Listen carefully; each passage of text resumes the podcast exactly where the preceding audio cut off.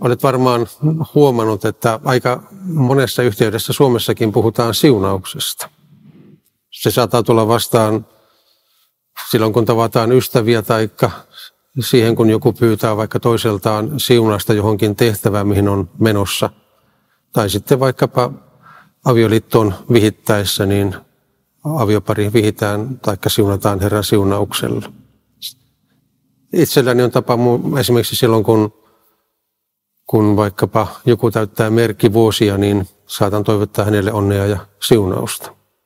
Joten tuo siunaussana tulee monessa monessa kohtaa vastaan ihan nyky-Suomessakin. Mutta tässä ohjelmassa nyt on tarkoitus pohtia sitä, että mistä se on alun perin lähtenyt. Ja sitä varten meidän täytyy mennä raamatun neljänteen kirjaan, jossa tuo Herran siunaus on ihan tarkkaankin kerrottu. Ja siihen nyt sitten liittyy tämä ohjelmasarja, eli mitä siinä siunauksessa oikein sanotaan.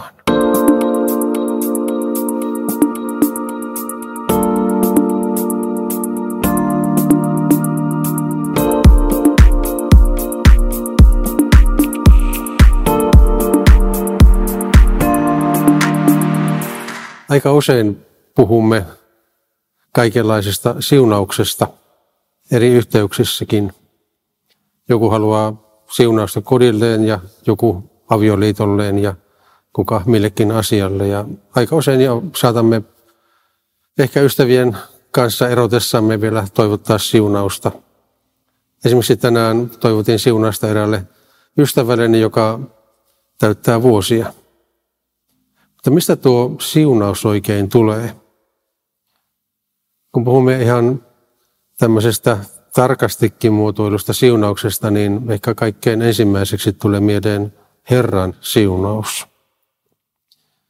Ja se on itse asiassa kirjoitettuna neljännessä Mooseksen kirjassa, kuudennessa luvussa alkaa jakeesta 24 keseen 26.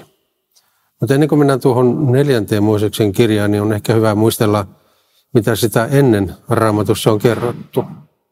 Ensimmäinen luku tietysti kertoo, taikka kirja, maailman luomisesta ja kansan valinnasta, Abrahamin valinnasta ja Israelin kansan syntymisestä. Toinen Mooseksen kirja kertoo taas siitä, kuinka kansa Mooseksen johdolla vapautui Egyptin orjuudesta.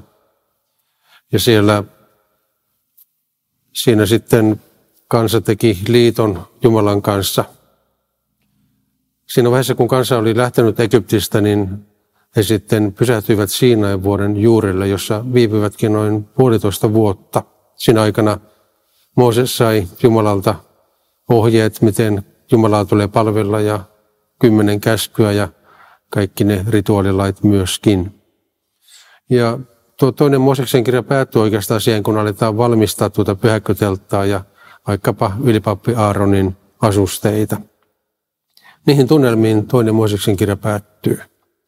Kolmas Mooseksen kirja on tämmöinen oikeastaan lakikirja siinä mielessä, että se sisältää vaikkapa ohjeita siitä, miten kaikki viisi uhria tuli uhrata tai miten israelaisten tuli viettää juhla-aikoja ja milloin. Niinpä kun mennään sitten neljänteen Mooseksen kirjaan, niin se on oikeastaan suoraa jatkoa tälle toiselle Mooseksen kirjalle – Eli kansa on edelleenkin leiriytyneenä siellä Siinain vuoren juurella. Ja ihan sen aluksi tehdään kansan katselmus. Eli lasketaan, kuinka paljon väkeä on kussakin 12 sukukunnassa. Ja, ja siinä vaiheessa erityistä huomiota kiinnitetään myöskin Leevin sukukuntaan, joka on tämmöinen pappissukukunta. Ja vielä viidennen, viidennessäkin luvussa muistutetaan puhtaussäädöksistä. Ne oli hyvin tärkeitä israelaisille, että esimerkiksi jos joku epäpuhtaana uhrasi jonkun eläimen, niin se uhri ei auttanut mitään, koska epäpuhdasta ei saa tuoda Jumalan eteen, joten oli tarkkoja säädöksiä myöskin siitä, miten sitten epäpuhtaaksi joutunut voi jälleen saavuttaa sen rituaalisen puhtautensa. Ja vielä kuudennen luvun alussa kerrotaan siitä, kuinka jos joku on ikään kuin halunnut tietyn osan elämästään omistaa erityisesti Herran palvelukseen, niin miten hänen tulee toimia ja miten sitten kun tuo aika on päättynyt, niin miten sen jälkeen tulee toimia. Tuommoista lupausta kutsuttiin siihen aikaan Nasiri-lupaukseksi. Ja vasta sen jälkeen, eli sen kuudennen luvun lopussa, tulee tuo Herran siunaus, jota myöskin ahronilaiseksi siunaukseksi kutsutaan. Ja on hyvä muistaa, että missä yhteydessä se siis annetaan. Israelin kansa on nyt valmis lähtemään matkalle kohti luvattua maata. Ja siinä vaiheessa Jumala Mooseksen kautta kertoo, miten Aaronin ja Aaronien poikien tulee siunata Israelin kansaa. Voisi siis ajatella, että tuo siunaus on tarkoitettu erityisesti matkaa lähteville ja matkalla oleville. Ja siinä mielessä se on tietysti meillekin mielenkiintoista, koska tässä kristityn elämässä me ikään kuin olemme matkalla kohti sitä luvattua maata, eli taivasta. Ja sille matkalla me tarvitsemme Jumalan erityistä siunausta, jotta kaikissa niissä eri vaiheissa, mitä vastaan tulee, voisimme toimia myöskin Jumalan tahtomalla tavalla. Eli tällä tavalla ikään kuin Israelin kansaa, mutta myös meitäkin johdatetaan tuohon Herran siunaukseen.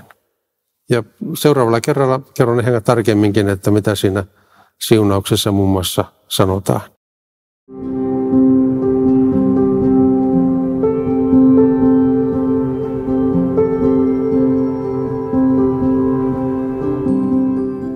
Niin, kerroin siitä, että monet etsivät siunausta elämäänsä.